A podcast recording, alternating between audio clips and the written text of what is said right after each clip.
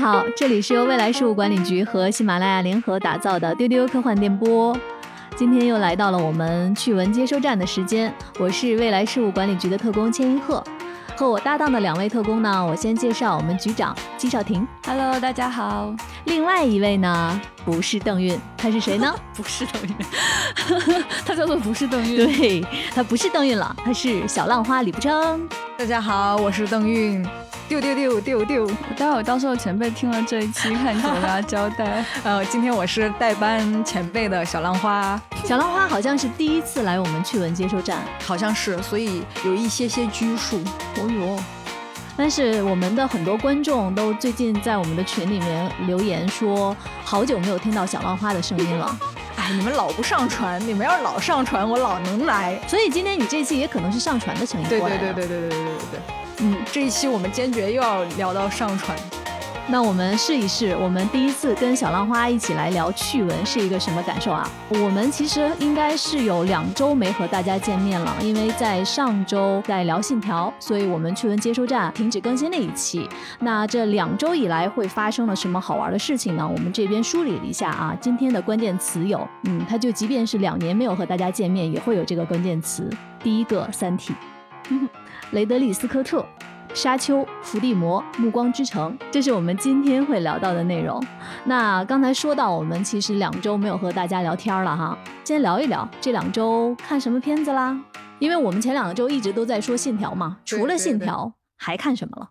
挺多的。其实，在家里看了很多的电影，把那个斯科特和科恩兄弟的一些电影翻来覆去的看，就很愉快哦。对，然后去电影院的话，就是在前辈和一鹤的强烈推荐下去看了《一九一七》，是个半夜去看的，然后觉得真的是，哎，悔不当初，应该早点来看，真的太好看了，《一九一七》。当时听前辈跟一鹤推荐的时候，就讲到他的这个长镜头啊，然后讲是一个就是描述战争的片子，我觉得还是真的好于预期的。我这边补充一个细节哈，其实大家知道，我们在很久之前，应该是在七月份的时候，就和朋友们推荐过《一九一七》，当时因为局长还没有看，结果就在上周吧，很晚的时候，就深夜了，凌晨两三点钟，局长开始咆哮。对，在我们群里面，局长突然发了两个字：咆哮，而且他不是那种啊啊啊的咆哮，他就是。咆哮，感叹号，对，然后说咆哮什么？哦，原来说他看了一九一七，我也看了啊，你也看一九一七了。那局长可以先说一下你当时那个咆哮的心情，滞后的咆哮。呃，首先，真的，其实这个片子是我在疫情之后第一个在电影院看的电影，所以就是大荧幕的那种震撼又扑面而来了。当时因为就是他们两位的强烈推荐，所以我就选择没有在小屏幕上看，一直很想去大荧幕上看，但是感觉排片已经越来越少，越来越少，越来越少，所以只有那种半夜开始、深夜结束的那种档期能去看。他从一个很宁静的画面开始，就是两个士兵在休息，嗯，然后他们两个站起起来，然后往前走，然后军官给了他们一个任务，希望他们可以到另外一个战场的现场去传送一个消息。那这个过程其实是非常艰难的啊！我觉得整个片子，当你一开始听说有什么一镜到底呀什么，你就觉得哎呀，会不会有点做作啊？毕竟以前看过一些一镜到底都很做作啊，然后这个就变成一个。很多电影长镜头所谓的那种噱头啊，什么完全不是，你就觉得他的这个长镜头的运用在这部电影当中是非常非常合适的。拍战争的片子已经有非常多了，就是像这样的讲这种个人故事的，然后希望你能够在电影当中极其带入个人情感的，所以他这个做法是恰如其分。在他的这个行进过程当中，出现过一个我真的是非常喜欢的画面，就是他当时走进一个废弃建筑当中，然后跟敌军发生了一些冲突，可能是被打晕了，他所以他躺在地上躺了很长时间，但其实是分秒必争，你内心是有点紧张的。当他从黑暗中醒来之后，他看到外面整个被火光包围的废墟的时候，那一刹那真的是非常的壮美。对那一段舞台感特别强，对对对，而且就是那种大火冲天的那种鬼魅感，对。然后他自己走到这个城市废墟当中去，在火光当中行进的这个路线，也让你觉得非常的舞台。就很像是在一个巨大的舞台当中，在用一些手法去演绎一个孤独的士兵在战争当中的行进。所以就是整个电影哈，我觉得它的分量是很重的。所以你看完了之后，内心是百感交集，非常非常的复杂。到最后，这个电影它的高潮戏并不是他把情报交到军官手里的时刻啊。By the way，那个军官是卷福演的。尤其是一转身，你发现他的脸，哎，是卷福，你在这里的那种心情。但那个完全不是高潮戏，那个就是电影当中其中一个重要的落点。真正的最重要的那个落点，是他把他好兄弟的遗物交给他的哥哥的那一刹那，哇，那个心情真的是非常沉重。然后紧接着他就走到一棵树那边啊，坐下来，又回到。影片最开头那个很宁静的那种画面当中去，此时此刻你就真的非常向往和平，他真的向你展现了战争对人的残酷，一个人要付出多少的东西才有可能抵达一种和平的状态。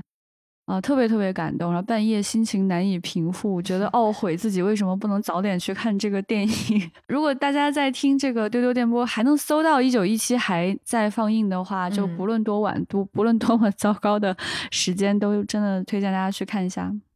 嗯，小浪花，你刚才举手了，大家没有看到哈。刚才局长说他看一九一七，小浪花举起手说他也看了。对，就是一九一七，也是我疫情之后进电影院看的片子，刚好他又是。大银幕，然后一镜到底，而且他的那个主观视角其实挺强烈的。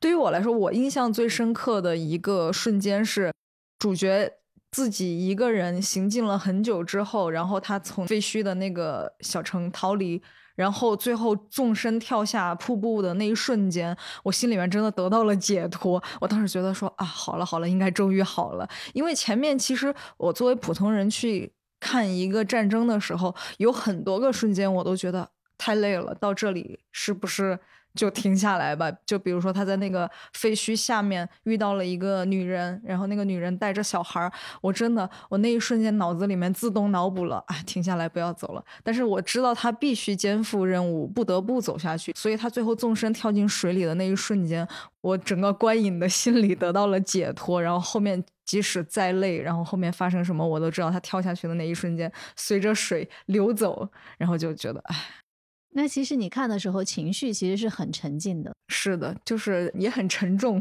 其实刚才局长说，我能感受到局长和不称的那种，就是在大荧幕上看的感受。因为之前很多都在讨论说，这个电影的长镜头是不是有必要？所谓的沉浸感到底是画面的，还是整个情节的铺陈的？那我觉得通过局长和步称的讲述，我觉得这个电影的沉浸感其实是你坐在那个环境里面，你整个情绪的代入。嗯，这个是通过小的屏幕看不到的。其实，在上周末看了去年的一个电影，伍迪·艾伦的《纽约的一个雨天》，然后他的主创阵容相对于他其他的早些年的那些作品啊，比较特别，基本上我。可以说是欧美明星的顶流吗？甜茶，嗯，还有艾丽范宁，嗯，呃，其实我对这个片子看的时候没有太多的期待，看完之后觉得。嗯，我个人打分的话，觉得就还行，因为这个电影其实是去年底上映的嘛。但是大家知道，在今年初，因为疫情的关系，欧美的电影市场很多片子都没有办法上，然后这个片子就一直在电影院里面就是没有循环播放。对，所以说竟然成了伍迪·艾伦个人导演生涯中拿全球票房第一的电影，可以推荐大家去看一下。我觉得，嗯，他继承了伍迪·艾伦的一些很多的电影的风格，比如说一些。对中产阶级和富人的讽刺，一些小小的幽默，还有就是对于他深爱的纽约的一个呈现。我看完之后，其实你即便说不喜欢这几个演员，或者说对这个故事不太有兴趣，但是想在雨天的纽约去中央公园里走一走，我觉得这个感觉还是挺强烈的。所以这个片子谁带我去走一走？我也想去走一走。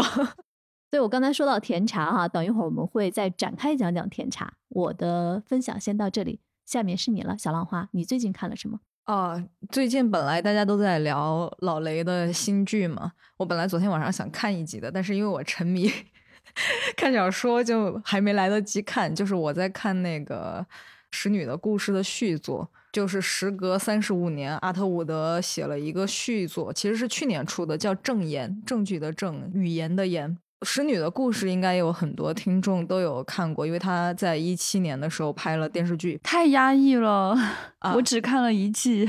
对对我只看了一集，因为我觉得太难过了。对我看不它的设定就是因为战争以及污染，所以啊、这个国家的人就是变得生育能力比较低下，所以他们必须让一些女性去以生孩子为他们的使命，所以这个就是使女的由来。然后他讲述了这个架空世界里面的，不管是呃不同的阶级、不同的人群，男人、女人、大人、小孩，就大家都会觉得很压抑。但在续作里面，嗯，他把这个故事撑得更长了。他基本上讲了三代人的故事，包括建立这个制度的人，包括第二代使女，就是中年人，以及十几岁的小的女孩。他分成了三个视角，还是以这几个主人公自己的讲述，然后从一个第三人称我拿到这个资料的这样一个视角去把这个激烈国的方方面面给展现出来。当然，在这个续作里面，就是还得到了一个可能读者会觉得相对完满的结局，是他们推翻了之前的那个很压抑、很邪恶的一种统治。哦对，但是就基本上，其实它整个的叙述。的世界观并没有超过前作，只是说它从剧情上、从人物上，以及把这个国家是怎么来的，最后走向了哪里，给撑了一下，就是给写的更具体了。我觉得从剧情阅读的体验上来说会好很多，因为前作就是从一个使女的角度，她会讲很多方方面面的细节。她为什么成为使女？她成为使女之后，她的细节是怎么样的？她怎么上街？她怎么生存在一个家庭里面？然后怎么样去生孩子？但是第二部里边，她会更多的着眼于说这个整个的这个世界观是怎么去建立的。包括我觉得比较有意思的是，在续作里面，它有一个外部的视角，有一个小女孩，她是加拿大人，就是脱离这个体系以外，她去看待这个国家是怎么样的。她甚至还为这个国家走上街头去游行过。但是最后，她发现她自己的命运其实是跟这个国家深深的绑定在一起的。她其实就是一个使女的孩子。被送出了国家，送到加拿大去了。他在加拿大长大，最后他又因为想要颠覆 掉这个国家的使命而被送回了激烈国，然后他的命运又深深的跟激烈国绑在了一起。所以增加了这个视角之后，就是整个剧情看起来会更有意思一些。也推荐大家去看一下，因为我觉得虽然前作是三十五年写的，但是它非常具有现实意义以及很多思想社会实验的一些前瞻性。当时看到这个剧的时候，感觉很惊艳，就是真嗯的是拍的非常非常非常扎实，以至于他想传达的那种压抑的气氛真的很强烈，嗯嗯就是让人看了之后真的是不能呼吸，你觉得你的呼吸都被抑制住了。后来我还去买了这个《使女故事》的这个原著去看，也嗯也是感觉非常的压抑。对，就玛格丽特·阿特伍德是加拿大的女作家，现在是嗯老太太了。然后她的文笔真的是非常的优美，推荐大家去看。就是她并不是一个写世界观的人，她是一个文学家，然后得过布克奖啊，等等等等，应该还得过很多其他的奖项。就是我很喜欢他在描述一个画面的时候的那种灵性。嗯，他的文笔会让你觉得画面是生动的，是活起来的。对，他在很多作品当中也会有一些这种转换视角的写法，比如他在《盲刺客》当中就会有好几个视角在同时推进去描述，你能够看到不同的视角当中人是怎么看待同样一件事情的。嗯所以我觉得你说他后来又去写这个使女故事的世界观，可能不是很意外，他他很愿意从不同的视角去看待同一一段故事。嗯还蛮推荐大家去阅读他的书的。的我觉得可能喜欢幻想类的作品的人会很喜欢他，因为他的文笔很轻灵。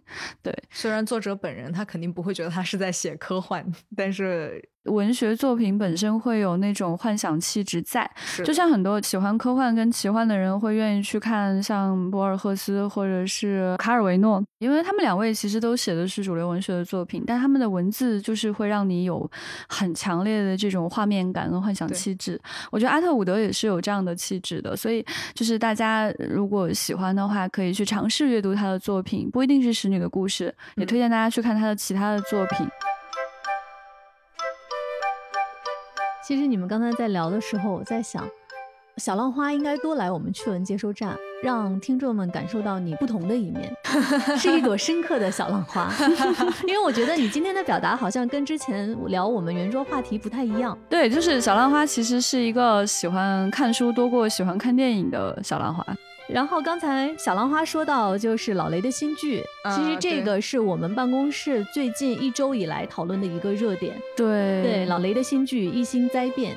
对，异星灾变这个就是接下来要跟大家聊的一个话题。我们在之前的节目中其实做过一些预告和内容和风格的猜测，就是导演雷德利·斯科特，这个是他个人导演生涯中第一次执导电视剧，对对，叫《异星灾变》。然后当时局长还讲过这个片子的片名，它的英文名字叫《Raised by Wolves》，就是很莫名其妙，为什么翻译成《异星灾变》？就是。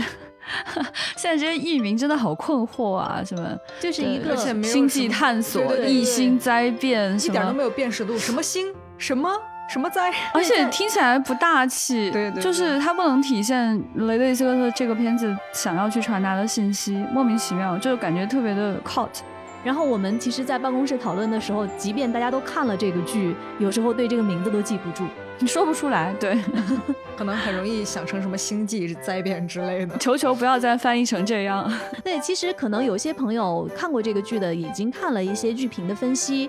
老雷其实用这个片名就是用了罗马城的那个典故，因为这个片子的它的一些主线的情节和罗马城的那个典故也比较像，就是说人类由另外一个物种抚养长大。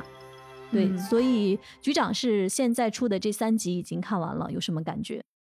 对我都看了，我觉得太惊艳了。你能感觉到他是用很轻松的方式就给你展现了新视野、新画面。你觉得他好像真的不费吹灰之力。我不知道为什么，你就能感觉到它的轻巧，但是你在这个画面当中，它给了你极其强烈的新的视觉，就是有很强的这种仪式感、宗教感，而且在另外一个星球上应该如何生存，他想的明明白白。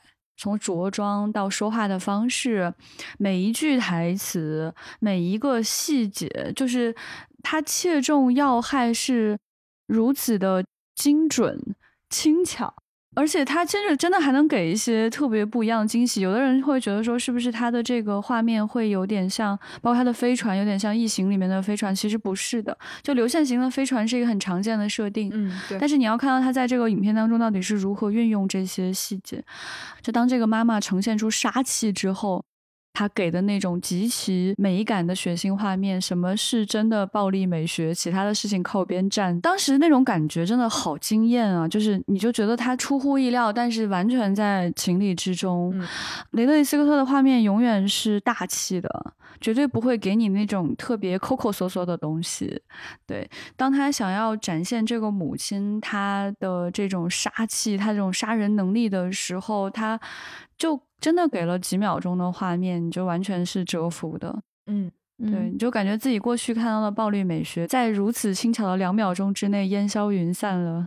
我最近在看他那个普罗米修斯的纪录片，啊就在讲说他是用三 D 摄像机在拍摄，所以三 D 摄像机就意味着它同时有两台三 D 摄像机，就意味它有四个画面，加上两个合成画面是六个画面。然后他还非常喜欢在同一个场景当中使用更多的机位，这就意味着他不知道有几个画面在同时监控。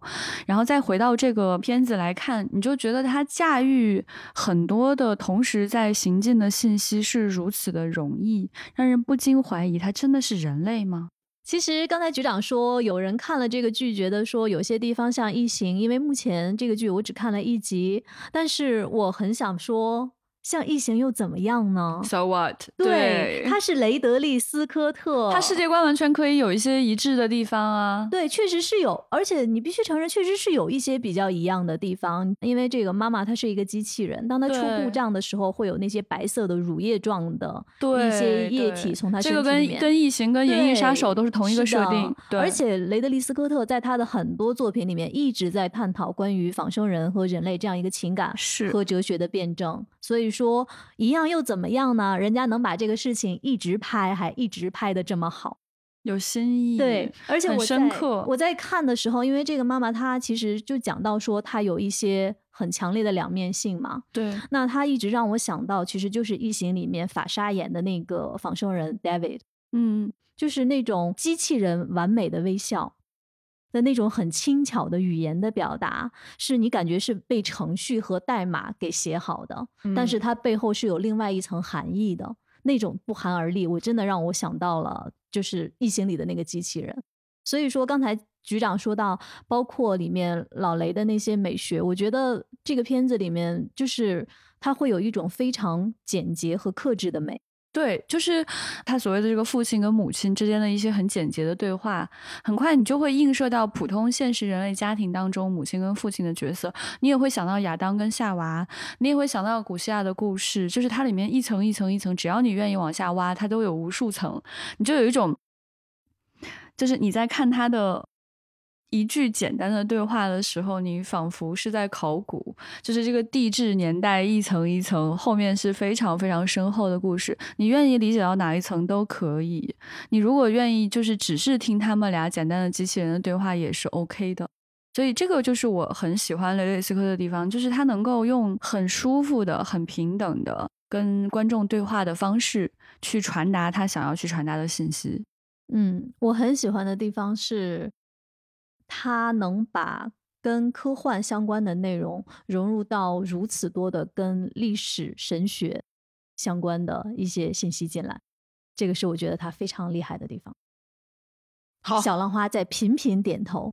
好，因为我还没有看，所以小浪花，你看完这部剧之后。你可以返场来跟我们一起可以啊，我觉得等这个剧播完就可以放肆的聊一期 带剧情的，对可以啊。或者是你实在忍不住，你看到一半非要想讨论剧情，或者是你特别想看剧透的话，你们可以添加未来局接待员的微信 f a 短杠幺幺零，然后加入我们未来局科幻剧透群。这样的话，在这个群里面剧透是非常安全的，有很多人可以跟你聊一些正在播出或者正在上映的影视剧的剧情。对的。我们的剧透群现在是大家讨论度非常高的一个群，欢迎大家进群。刚才局长在说一九一七的时候，就说到最后那个军官一转身竟然是卷福。嗯，其实本尼迪克特·康伯巴奇这个演员，因为他演的那版《神探夏洛克》。对，然后大家都叫他卷福，以至于说大家现在对福尔摩斯的这个印象相对来说特别固化了。但是最近呢，有一个新的跟福尔摩斯相关的这个电影要在网飞上线了。这个片子叫《福尔摩斯小姐：消失的侯爵》，它的主角呢不是夏洛克·福尔摩斯，而是福尔摩斯的妹妹。福尔摩斯真的有妹妹吗？有妹妹的，他还有哥哥，你知道吧？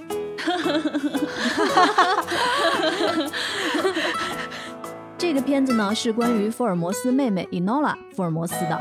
她这个故事目前我们通过这个预告片啊，看到大概的情节线是说，福尔摩斯家最小的妹妹猛然发现母亲失踪了，她的两个哥哥呢就准备把她送到寄宿学校去。于是这个小妹妹就决心踏上探险之路，她躲避了哥哥，要找到母亲。那其实这个演员阵容是非常值得期待的哈。这版福尔摩斯的扮演者就不是本尼迪克特·康伯巴奇了，所以不能说他是卷福了。他的扮演者其实是 DC 超人的扮演者亨利·卡维尔大超。然后他的另外一个哥哥呢是山姆·克拉弗林扮演的。这次的主角这个小妹妹其实是小十一米莉·波比·布朗。另外呢，电影中妈妈的角色是大家都很喜欢的海伦娜·波汉卡特。我就想说一句，就是这个小十一不是我们神秘博士的小十一啊，这个小十一说的是《怪奇物语》里面的那个小女孩。Eleven，大家可能对她的演技印象应该很深刻。其实我还蛮期待她的最新演出的。所以我很好奇啊，按照现在这个预告片的剧情，她妹妹得有多小啊？为什么她找妈妈不跟她俩哥哥一块儿找？不跟哥哥一起找妈妈？自己找，那不是很危险吗？万一找不着怎么办呢？你不觉得吗？他们家都这么。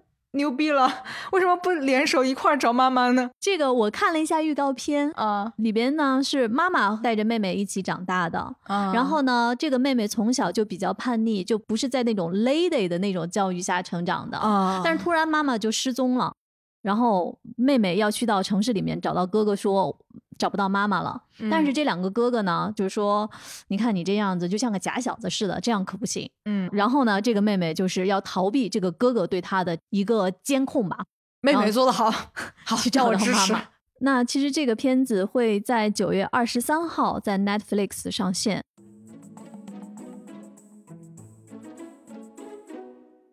刚才开场的时候我说今天的一个关键词有《暮光之城》，其实这个关键词是从哪儿引起的呢？其实是从《信条》开始的。因为最近其实大家不知道听我们节目的朋友有没有听前两期我们关于《信条》的节目哈，聊了很多《信条》的相关话题。最近《信条》也是特别火，很多呢看完《信条》的人没想到另外一个片子被带火了，这个片子就叫《暮光之城》。可是《暮光之城》原来也很火呀。是这样，就是因为啊，《信条》这个片子里面有一个演员叫罗伯特·帕丁森，然后大家看完《信条》呢，就发现说罗伯特·帕丁森原来这么帅啊。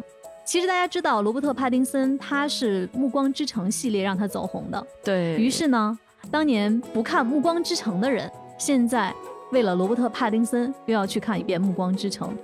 可是呢，就再往前倒，说这个《暮光之城》真是个神电影。说当年看不上《暮光之城》的人啊，没想到后来有人喜欢上了李佩斯，要再去看一遍。结果呢，有一些不看《暮光之城》的人，因为后来喜欢上了麦克辛，要再看一遍。我估计当时很多人也都觉得，就是帕丁森在里面其实是不帅的，就是比较奇怪的。对，就是很多人其实并不觉得。我就看到有一个人发那个微博，他说：“他说我看了这个信条之后，觉得帕丁森好帅啊！我当年是瞎了吗？我再去看一遍《暮光之城》吧。”我又看了一遍《暮光之城》，说：“还不是我没瞎。”然后他就发了一个《暮光之城》和信条里面的剧照的对比图，真的好不一样。对，而且他后来其实那个帕丁森还演过《哈利波特》里边的那个塞德里。克，他在里面也是演一个帅哥，他的人设一直是一个帅哥，只是他在不同的电影里面的呈现差异真的好大。直到现在，更多人承认了他的颜。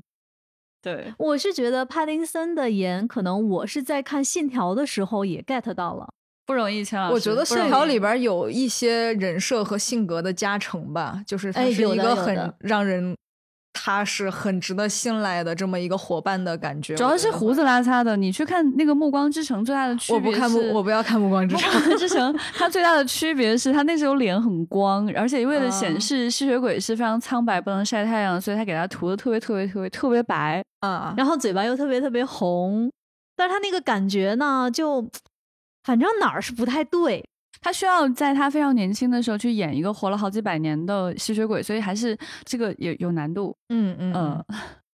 所以其实这个信条里面围绕帕丁森这个角色也还挺多的，可能就是像刚才小浪花说的，这个角色性格的给他的加成，嗯，也让他最近火了起来。是的，特别不可思议，咱们就是未来局科幻办啊，我们的办办发了条微博。竟然有三千多转发，三千多转发啊！同学们，我以为发了个啥，跑过去一看，帕丁顿熊，对，第一张。放了一张帕丁顿熊箭头，这是帕丁顿。然后第二张放了一个，就是一个老爷爷手在抖，然后箭头，这是帕金森。然后最后放的是帕丁森的在信条里面的照片，这是帕丁森。就这样一条微博，现在好厉害的科普哦！我当时看到这条就笑出声，简直 很有诚意的科普。底下还有一个人放了一张照片。就是放的是那个帕丁森穿着帕丁顿的衣服，哎，我感觉我要变成贯口了。然后最好笑的是，微博有一个评论，第一条评论放的是雷神的照片，对，说这是奥丁森。哎呀，别盯来盯去了，脑袋有点痛，别伸来伸去了。哎，对，尤其像小浪花这样的脸盲，加上外国人名也不太行。对对对对对。我完了，我完了，我我知道小浪花为什么想上传了，就他上传之后，他这些信息知识库比较容易调取，对对对，这些资料就不用脑子去记了。但是不得不说啊，看完信条之后，我真的记住了帕丁森的脸，是挺帅的，不容易不容易，是叫帕是叫帕丁森对吧？他这会儿还在怀疑自己，好难受，因为已经 就刚刚贯口帕丁顿、帕丁森和帕丁森，对对对，还有奥丁森。我又想到那个前两天说他要看剧本最快。啊，对，说你看完没？说看完了，其实没看完。然后每次还有一个采访说，每次拍之前都问他说：“你懂了吗？”说懂了。一到一到拍摄现场说：“我靠，我好像理解错了。” 对对对对对对对对，就是他看剧本一直觉得自己没看懂，后来就很认真在看看看看，觉得自己每次都觉得自己看懂了。一到现场，导演一讲戏，哇，我理解错了，还怪可爱，就是没想到帕丁森原来是个宝藏啊，好宝藏。对，再配上他那个无辜的脸，挺可爱的，挺可爱的。就是发现这一段时间他在网上刷的其实都是他。然后我还有一个信息，我觉得可以跟大家讲的，好像之前没有提的。对，就是当时我看《信条》的时候，因为是看的特别早嘛，我一出来就在问其他的同事，我说帕丁森演的这个 Neil 该不会是那个女主的儿子吧？大家说啥？我当时在旁边，我的下巴都要掉了。是你想啥呢？后来我发现，哎，怎么变成网络热点了？对对对对对，讨论特别多，大家找了特别多所谓的线索去佐证这个论点。其实我看了大家找的证据之后也很震惊，因为我其实当时不是依靠证据来判断的，就是我可能唯一的一个证据是，因为这个帕丁森演的这个角色，这个 Neil 是一个非常严格的特工，他基本上不允许自己的任务可以有支线。但是当这个男主想要去救女主的时候，他往往都是支持的，而且他跟女主说话的时候有一种亲切的感觉。当然，因为他比较迷糊，所所以可能跟任何人说话都有点亲切。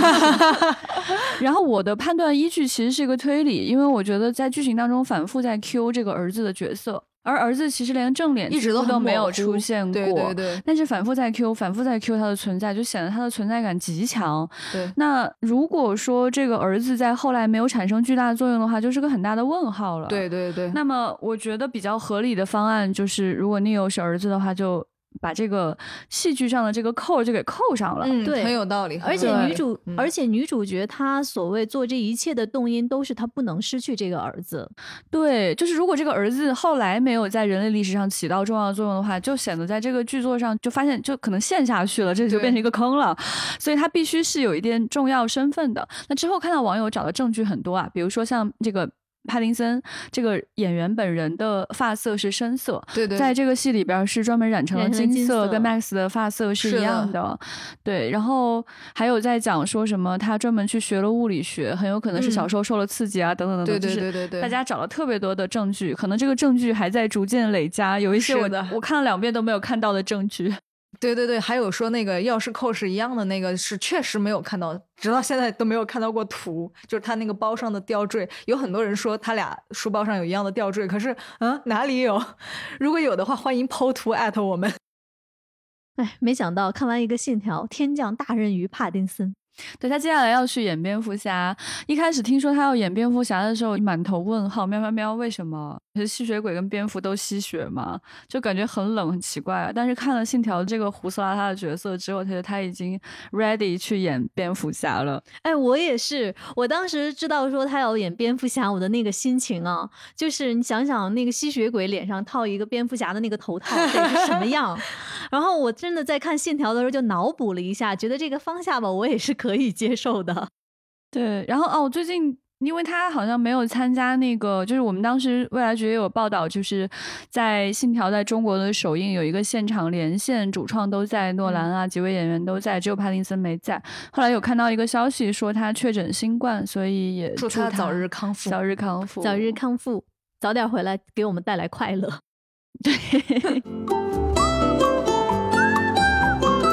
我们接下来的这个信息呢，是关于一个片子的改档哦。这个片子是我等了很久，很想看的，是《王牌特工》的前传，《王牌特工》前传电影《缘起》要再次改档了，因为疫情的原因，会推迟到明年二月二十六号在北美上映。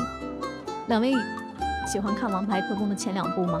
王牌特工是那个周末我们看的那个，是的啊。小浪花，王牌特工，你是跟我一起看的？喜欢喜欢，看过喜欢，不会吧？哎，你们为什么会在一起看这个电影？我去千老师的庄园做客，千老师就挑了一部作品给我们，在绿丝绒的沙发上观看，挑了一部老少咸宜的作品哦，老少咸宜哦，难怪，这还挺好玩的。这部电影《王牌特工：缘起》呢，它的故事设定是在一战的时期，它具体是讲王牌特工这个组织，它直译过来叫 Kingsman，它是怎么来成立的？这个组织是谁成立了这些组织？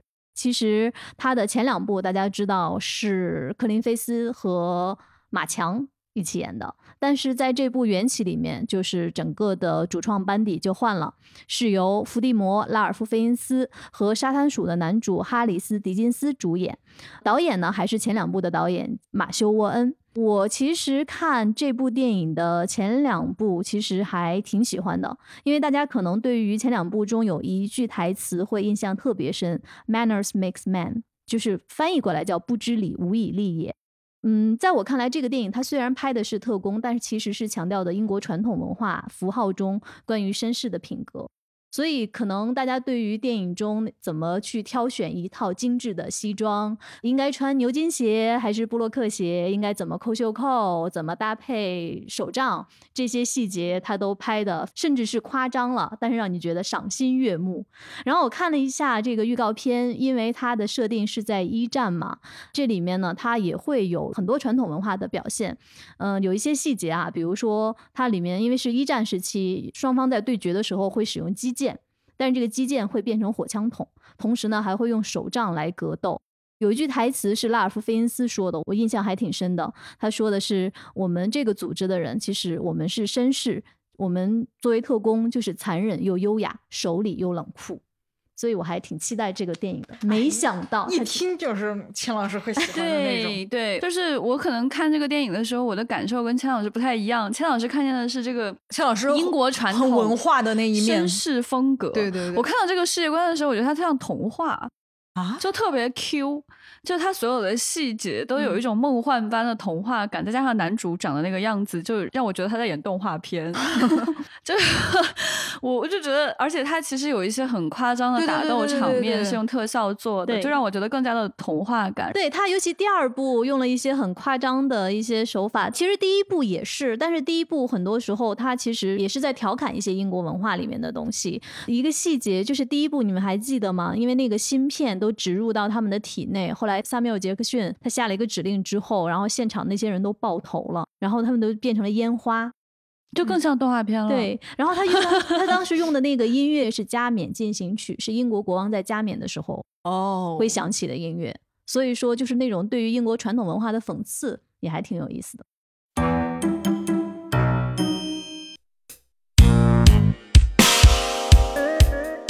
我们的播客节目更新时间变更为一周两更，周二是趣闻接收站，周五是星际茶话室或者热爱能量站，请大家锁定周二和周五的晚上收听哦。如果大家喜欢我们，想要加入我们的神秘粉丝群，欢迎大家去加我们的这个接待员哈，接待员的微信号是 f a 杠幺幺零，请大家在喜马拉雅 app 点击订阅丢丢科幻电波频道，截图。发给我们的小接待员就可以加入粉丝群哦，在粉丝群里面，我们有非常热烈的讨论，还有不定期的福利掉落哦。丢丢丢丢丢。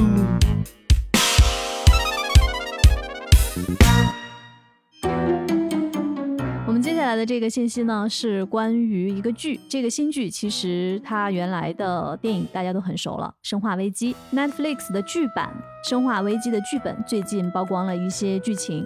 这个剧版呢，第一集的标题叫《欢迎来到新浣熊市》。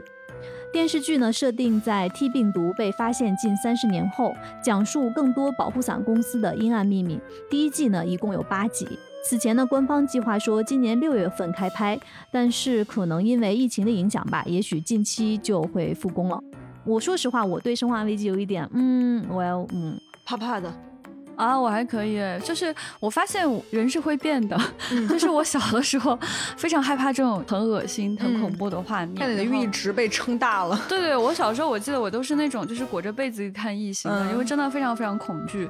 但是长大了之后，我还挺好这口的，觉得挺好看的。就是《生化危机》我都有看，但是虫子你受不了。你看每个人都有弱点。行 行行。这个《生化危机》我觉得还是经典 IP 吧，就是它的新剧集还是会去关注的，而且它的那个导演竟然有那个 Supernatural 的导演，就邪恶力量的导演，就是哎还有点兴趣。Supernatural 我还蛮喜欢的，嗯，《生化危机》真的演到后面真的越来越莫名其妙，它的评分也非常的忽上忽下，真的忽上忽下。当然后面主要是往下，但是它到后期的时候，它也演化出了很多新的生命形态，就是越来越恶心，越来越奇怪，然后还寄生在狗的身上啊，等等等。等所以他的世界观其实一直是有在拓展的。我这个人呢有个毛病，就是我一旦开始看一个剧或者看一个系列，它如果后来越来越烂尾的话，我还是得把它看完，我都得把它看完，就否则我有点难受。我我其实我其实看了呢，我也有点难受，因为它确实越拍越差。但是你就不想放弃它？对，我老是要把它看完。对，刚才局长说他特别害怕那种老的 IP，如果出了新的，他就是像被控制了一样。对对对。对，所以这个特别老的一个 IP 就来了，局长你要谨慎。这个特别老的 IP 就是《X 档案》哎妈，真老。我们看到信息说它是有二十七年历史了，嗯，但我们神秘博士更老是吧？但是它好啊，对不对？神秘博士是个好剧，对不对，朋友们？一直是力作，对。这个剧《X 档案》，小浪花看过吗？应该，我觉得他几乎和你年龄一样了。我比他大一岁。我不知道我有没有看过。X 档案真的是很老了，然后现在呢，福克斯将要把 X 档案制作成动画喜剧。这个动画喜剧呢，它的目前的名字叫《X 档案：阿尔伯克基》，主角呢是一群不靠谱的特工，他们将接手证据中谁都不会理会的一些古怪离奇的案件。X 档案就是我看的不算特别多啊，我应该没有看全。我看过一些，我觉得《X 档案》真的特别有年代感，太有年代感了。对，因为它的感觉特别像奥秘，就是 真的是一些特别光怪陆离的事情。就你现在看，就觉得好多伪科学，好多莫名其妙的东西，反正它都能给你稍微圆上，然后给你讲这种故事，那种神秘感吧。我觉得如果现在再去拍的话，可能要呈现那种年代感，才能够有代入。我是看到这个信息的时候，第一反应，我那天问局长，我说。X 档案是大卫杜楚尼演的吗？我只能记得这些了。然后结果局长就特别迷茫的摇了摇头，他也记不得了。真的很古老，你就发现现在的就是这些平台哈，真的很喜欢挖坟，就是去拉那种过去特别特别红的 IP 出来重新做。我觉得还是希望说他能有做出一些不一样的东西出来吧。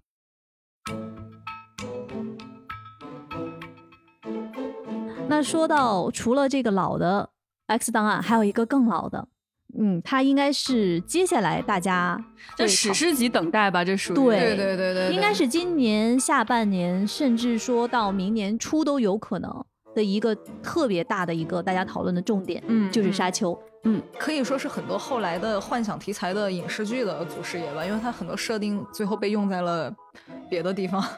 最新版的《沙丘》，也就是维伦纽瓦导演的这一版电影《沙丘》，发布了预告片。电影中巨大的沙虫造型曝光了，哎，头疼。我说到这个的时候，局长。局长又躲了我一下，微微回避那个表情包，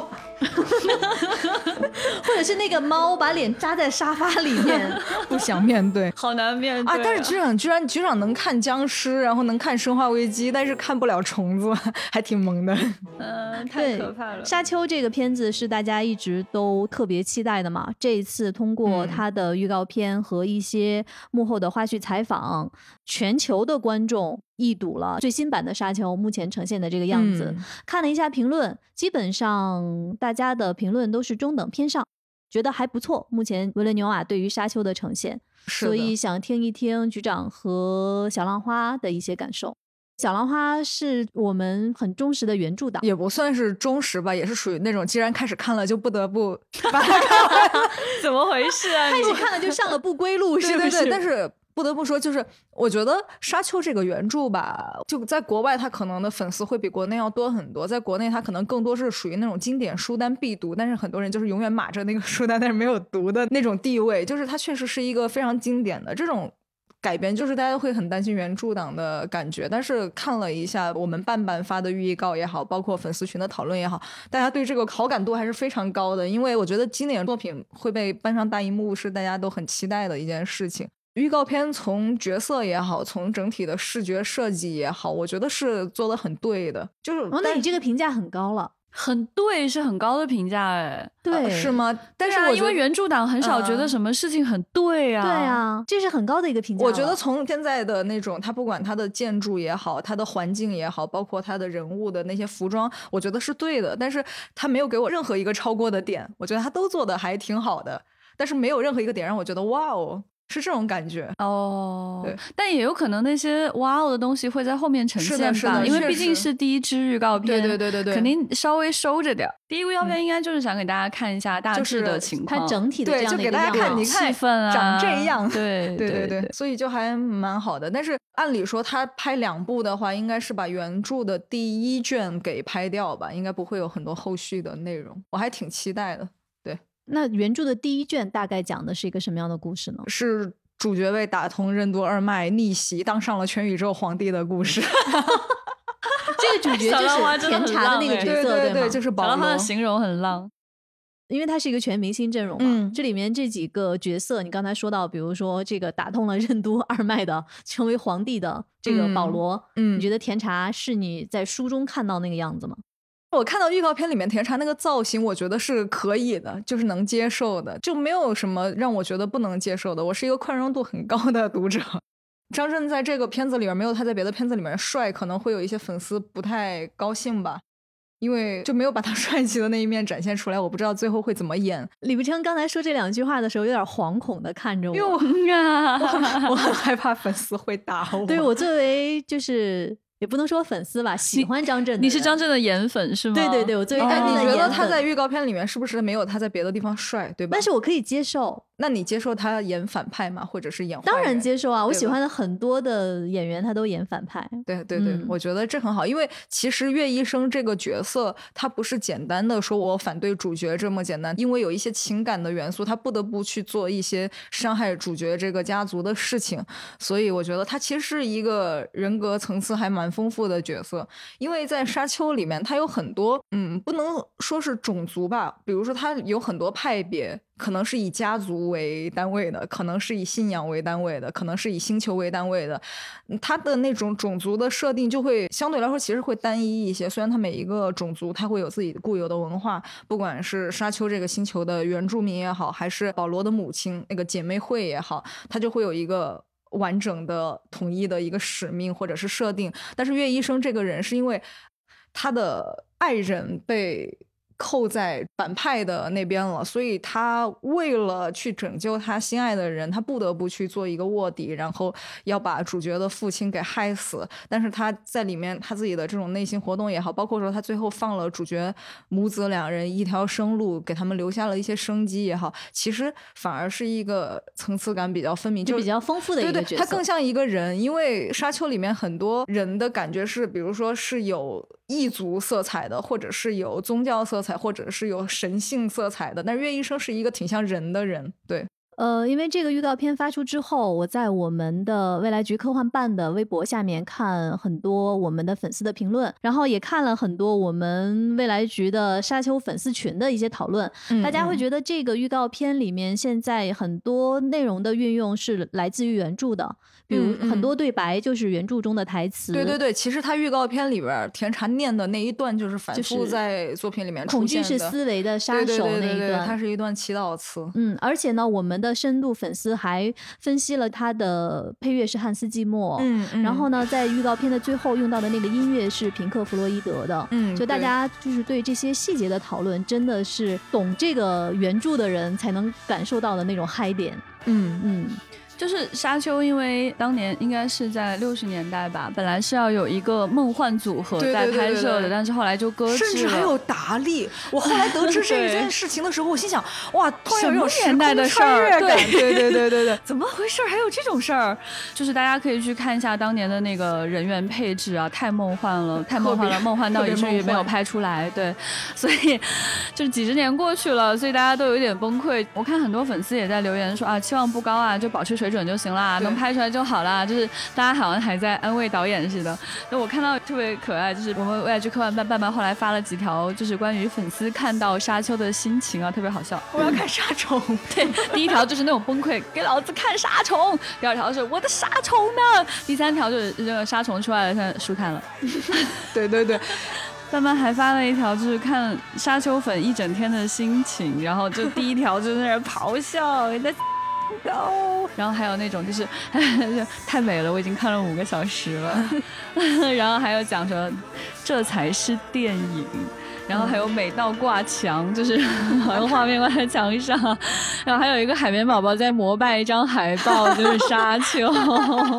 就那种关海绵宝宝什么事？不知道海绵宝宝突然出来膜拜那个沙丘的海报，然后还有那种就是把沙丘那个英文字母纹在身上，对对对对对。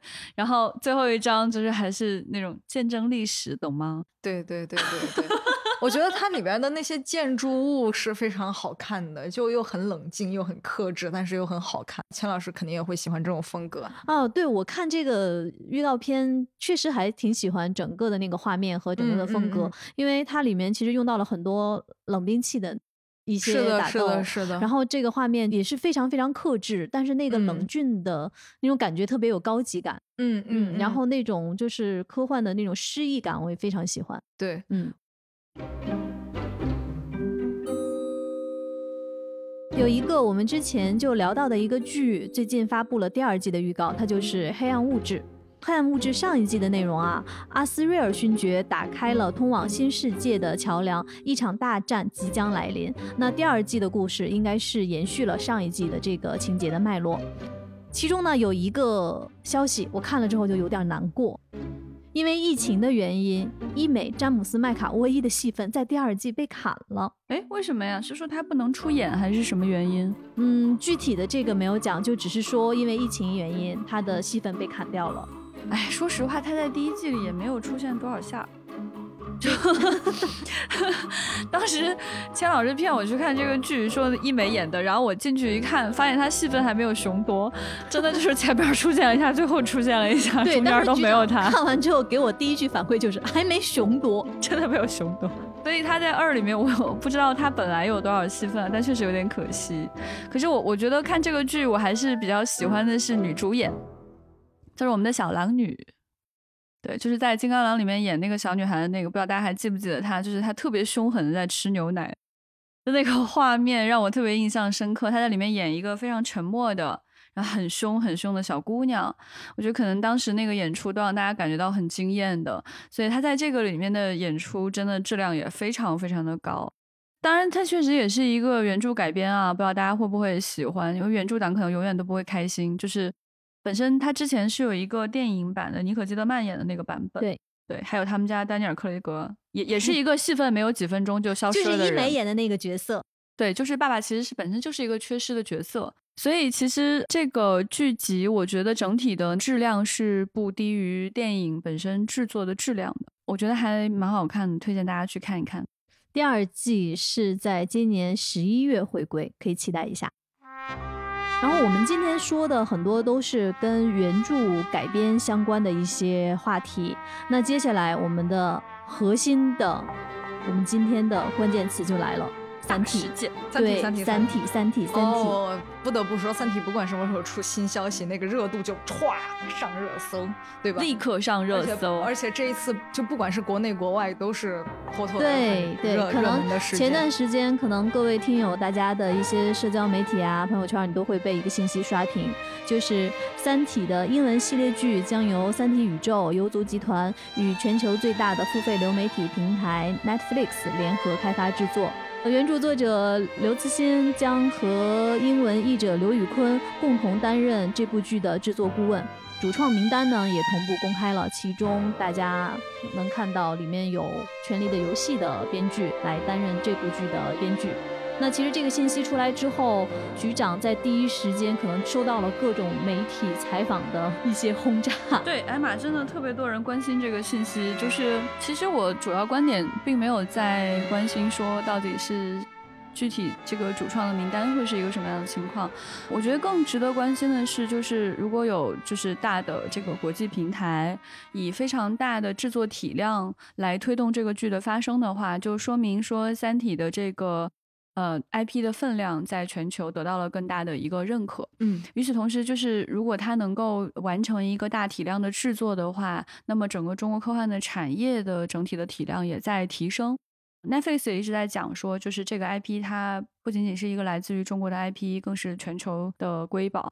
那我觉得非常期待它接下来会产生更重磅的影响力。大家可以想象，就是在《权力游戏》被拍成电视剧之前。乔治·马丁就已经是国际上的科幻圈内非常著名的一位作者了，他的影响力、知名度已经远超于其他作者了。但是有这个剧上映之后，随着这个一季一季的热播，马丁的地位越来越高，越来越高。我们可以想象，如果有一部非常高质量的《三体》在全球播放的话，那么刘慈欣的地位将会是怎样？《三体》这个 IP 将会是一个怎样的 IP？而且再可以去想象说，全世界会怎样去关注中国的其他的科幻作品。在《三体》获得雨果奖之后，刘慈欣的其他的作品以及国内的很多的优秀的作品都在不断被翻译成英文和其他的语言。我觉得它会带动全世界对中国科幻的关注，然后同时也带动了很多就是全世界对于中国人到底是怎么思考未来的这样的一个问题的关注。对，所以这个消息我觉得总体来说还是非常振奋的。回到这个编剧来说哈，我觉得他们在有原著的时候表现还是很好的。我其实被很多记者问这个问题啊，你对这个名单满不满意啊什么的，我就觉得说。嗯，其实我可能心态更平稳一些。嗯，我认为《三体》一定是一个会跨越时间的障碍的一个作品。嗯，也就是说，在有生之年或者在更遥远的将来，《三体》应该会有无数个改编版本，不同的语言、不同的改编方式，无数的人、无数的艺术家会去演绎它。对，这个其实就跟一开始我们。找了一百多个艺术家去画《三体》的插画的那个初衷是一样的，像我们之前出了一个就是《三体》的那个插画集嘛。对，我认为就是所有的人眼中的《三体》是不一样的，大家都有创作的权利。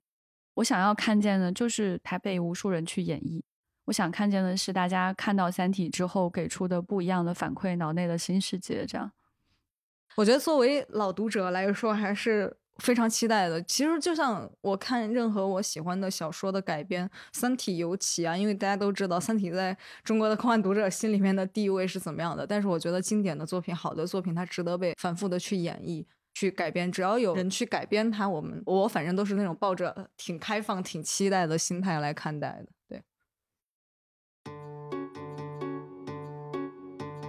我们今天呢，其实聊的很多的信息都是跟原著和改编相关的。嗯，对。现在想一想，其实对于影视作品来说，它和原著的关系真的是一个特别有意思的一个话题。嗯，那接下来很微妙。对，那接下来呢，其实给大家留一个可以讨论的一个话题在这里，那就是说你看过的这些电影也好，或者是剧也好，哪些是你特别喜欢的原著改编，哪些呢是不。符合你的预期的。另外呢，在接下来你看过的那些书，还有哪些没有被改编成电影，是你特别希望能够被影视化的？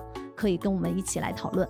嗯，包括你喜欢的小说，你希望是谁来导演？你希望谁来演你最喜欢的角色？对，大家心里面应该都有自己的 梦幻阵容的明明白白。对，其实我一直有一个心里面特别想看被改编的，就是阿西莫夫的《日暮》。嗯，我觉得那种。极端的场景的改变是很值得被拍出来的，希望牛蛙导演以后多改一点科幻经典作品。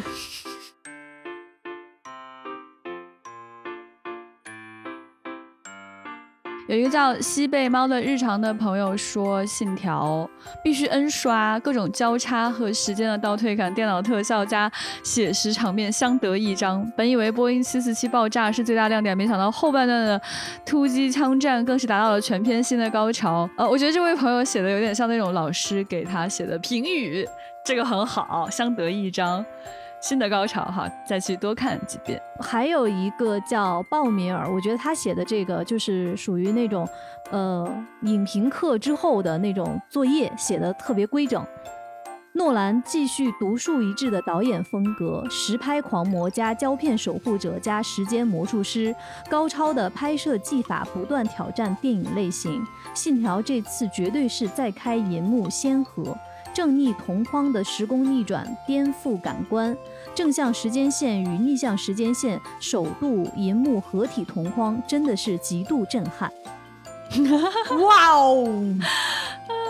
还有这哇，这我觉得在评价诺兰的这些朋友，真的都有一种就是在写老师批注的感觉。特别好笑，这位有一个叫施文尚吧，应该是这个名字。然后他说：“翘首以盼，大神级导演诺兰的新作，强大豪华的卡斯阵容，极佳的视听效果，极致的音效，逆向和正向世界的交错，种种刺激烧脑的元素，诺兰出品必属精品。”这个朋友是给写了一则广告词，这段是宣发文案的。还有这个红豆酱 Lucky，超级喜欢信条，穿越时空最刺激、最棒的视觉震撼，感受最精彩绝伦的好电影，真的很赞，超级喜欢，吸睛无数，大爱哇，这些都是广告词吧？有一位叫看过许多次的云信条的。热度持续高涨，有机会回去十年，我想重活一次。可是，但如果你要啊，重活一次太辛苦了。不是不是，他要回去十年的话，你就得倒着生活十年，才能重新开始。而且你不是重新开始哦，你只是在那个时段跟自己一起生活。哎，我一想到每次有那种想要倒回去重过人生的，我就心里想：这么辛苦，你真的还想再过一次？我绝对不想再高考了，我绝对不想。有一个叫陈因斯坦的朋友说：“好开心，开学当天还能听丢丢。”经常可以来听丢丢，谢谢你。有一个叫 X X 喵更新了，也顺便表白今天的封面插图。对，插图每一期都是我们设计师 Nemo 非常认真做的，大家有兴趣可以观察一下我们的这个每一期的封面都不一样。对，然后每一个人物的造型和里边的元素的结合都很有趣，非常结合着当天的主题，然后会有一些细细的梗和情节在里面，大家可以研究一下。这一期有位朋友叫 S K A L D，他就推荐了《神秘博士时间旅行》的桥段，有第三季第十集，然后博士被恐怖的雕塑困在过去需要拯救，然后后面是哈利波特。他竟然推荐了《哈利波特》同人小说《哈利波特与理性之道》第十七章，哈利想用时间沙漏做一个撕裂因果的科学实验，还有解谜游戏《极限脱出善人死亡》整个游戏，竟然让我真的体会到一个穿越于不同时间线的旅行者是多么的眩晕而无力。感觉这位朋友真的很喜欢时间旅行，然后他在各个的品类当中都在找时间旅行相关的信息。然后这次就是因为有信条嘛，然后我们神秘博士终于真的蹭上了热点，就是这个热点超大的。之前因为有大家讲到过，就是神秘博士当中他的妻子跟他是时间逆行的关系嘛。对，所以这一次神秘博士的我们叫虎粉，就是 h u b i a n s 我们叫虎粉，天天都在我微博上刷刷刷刷跟大家刷，跟大家解释，呃，神秘博士是一个怎样的故事。有很多粉丝被刷到眩晕，就有人跑来问啊，神秘博士到底是什么？为什么大家现在都在说神秘博士到底演了个啥？感觉这次的安利特别的成功，这次真的今天蹭上了热点的感觉。过去觉得神秘博士是冷番，但自从有了局长的安利，感觉现在局长振臂一挥，后面全是神秘博士粉。我们时常围绕。绕在神秘博士的周围，神秘博士真的很多哎，我觉得对对对，其实我觉得啊，要在国内互联网讨论的热度来说，神秘博士算是热度很高的欧美的剧集了，真的真的很多了，对对对对，而且喜欢他的人是属于是铁粉。对，就是超爱那种，天天老要跟人说，而且因为拉着人说朋友，你知道神秘博士吗？对，而且你想他生命力这么顽强，他影响了几代人，然后他还在拍，对呀，这他还会延绵不断的影响下一代人，对吧？所以我我很相信博士的生命力还会持续不断的。我们上周因为请了左恒老师来一起聊线条，有一些评论是夸左老师的，有一个网友叫你瞅啥别装了，他说老左太会聊了。牛，嗯，左老师说话很有趣，我觉得他用金庸里边的那种武功的设定去解释诺兰拍片子的时候，我觉得哎，原来可以这样，特别有趣。然后讲完之后，你就发现说，哎，就是这样哈。对对对，说的也不无道理，只是一般我们不会这么去想。所以我们可以经常请左老师过来跟我们聊天。左左老师有那种一本真诚的告诉你，就是这样的，你可以这样去理解。我说，嗯，对呀对呀。然后还有很多朋友是在回应我们这个夏日片单的。Lydia 说，宫崎骏的作品最喜欢的还是哈尔的移动城堡，是跟我妹一起看的美好回忆。还有叫匪之禅的朋友说，其实我的夏日必看是《夏日大作战》，偶尔是《企鹅公路》，但是六一过生日那天一定会看宫崎骏。哇，真的都是满满的美好回忆的感觉。有一个叫帅哥五岁的人说。说说到夏天，我一定会想起蜡笔小新，他的故事大多发生在夏天。对，然后小新经典的上红下黄的夏日套装 哎，对呀，对对对，这确实是很经典的一个造型，好可爱。可能是为了不画更多的外套吧，画短袖短裤比较方便。对，好，有很多的日漫都是这种感觉，就是随便画下的，就是这个衣服一直没有换过，你靠衣服和发型来认识这个人的。对对对对对，其实很多脸都是一样的。对的，我们在群里面安排了一个接龙的这样的一个问卷哈，就是大家一起来填。你看信条的时候，你有哪些地方没有看懂，或者你最困惑的地方是什么，或者呢，你是从哪里开始看不懂的？大家呢就接二连三的抛出了自己的疑惑。其中有一位后面两个字是文竹，这位朋友说：“尼尔居然是女主的儿子。”嗯，我们刚才也讨论过对，这个是大家特别困惑的一个点。还有一位叫小皮的朋友，他的这个困惑就很有趣啊。男主和女主不熟吧？怎么就愿意做这么多呢？他是说，就是约翰大卫华盛顿的那个角色和高妹的角色，嗯，应该不是特别熟，怎么一见面就能配合的这么默契吗？还有一位叫 Charlotte 的人说，他说为什么从旋转气闸出来到逆向时间线，有时候是倒着走，有时候是正着走出来。这个确实是让人比较迷的一个点，好像我们在映后也有一些讨论，好像大家没有讨论清楚，甚至包括我不知道大家有没有关注到，我们半半发了一条我们的五毛特效的视频，就是我们的两位特工在走那个旋转门，很多网友在下面评论说你们走反了，你们走错了。那个视频太好笑了，最后两个人自己都走晕了，就觉得特别特别伤脑。所以我觉得大家不要试图用这个方法去穿越回过去，万一走着走着自己走懵了怎么办？对，其实关于《信条》这部电影，可能还有很多细节点，大家想一起讨论。那其实接下来呢，在本周五，我们未来局的两位特工邓运和船长受邀回去做客集合的加六 Pro，然后和大家一起来继续。来聊关于时间的内容，大家可以关注一下。好的，老粉丝帮忙刷一个梦幻联动啊，谢谢。对，金河和未来事务管理局。那我们今天的内容就到这里啦，我们下周再见。小浪花跟大家打个招呼吧，拜拜。大家好，我是小浪花，拜拜，拜拜，拜拜，下周见。丢丢丢丢丢丢丢丢丢。哎，你为什么还是这个音乐啊？好洗脑啊！啊，我一要丢，我脑子里面自动脑补的旋律就是这个。BGM 了以后，好吧，好吧，好吧，好吧，下次记得再找我聊上传哦，拜拜。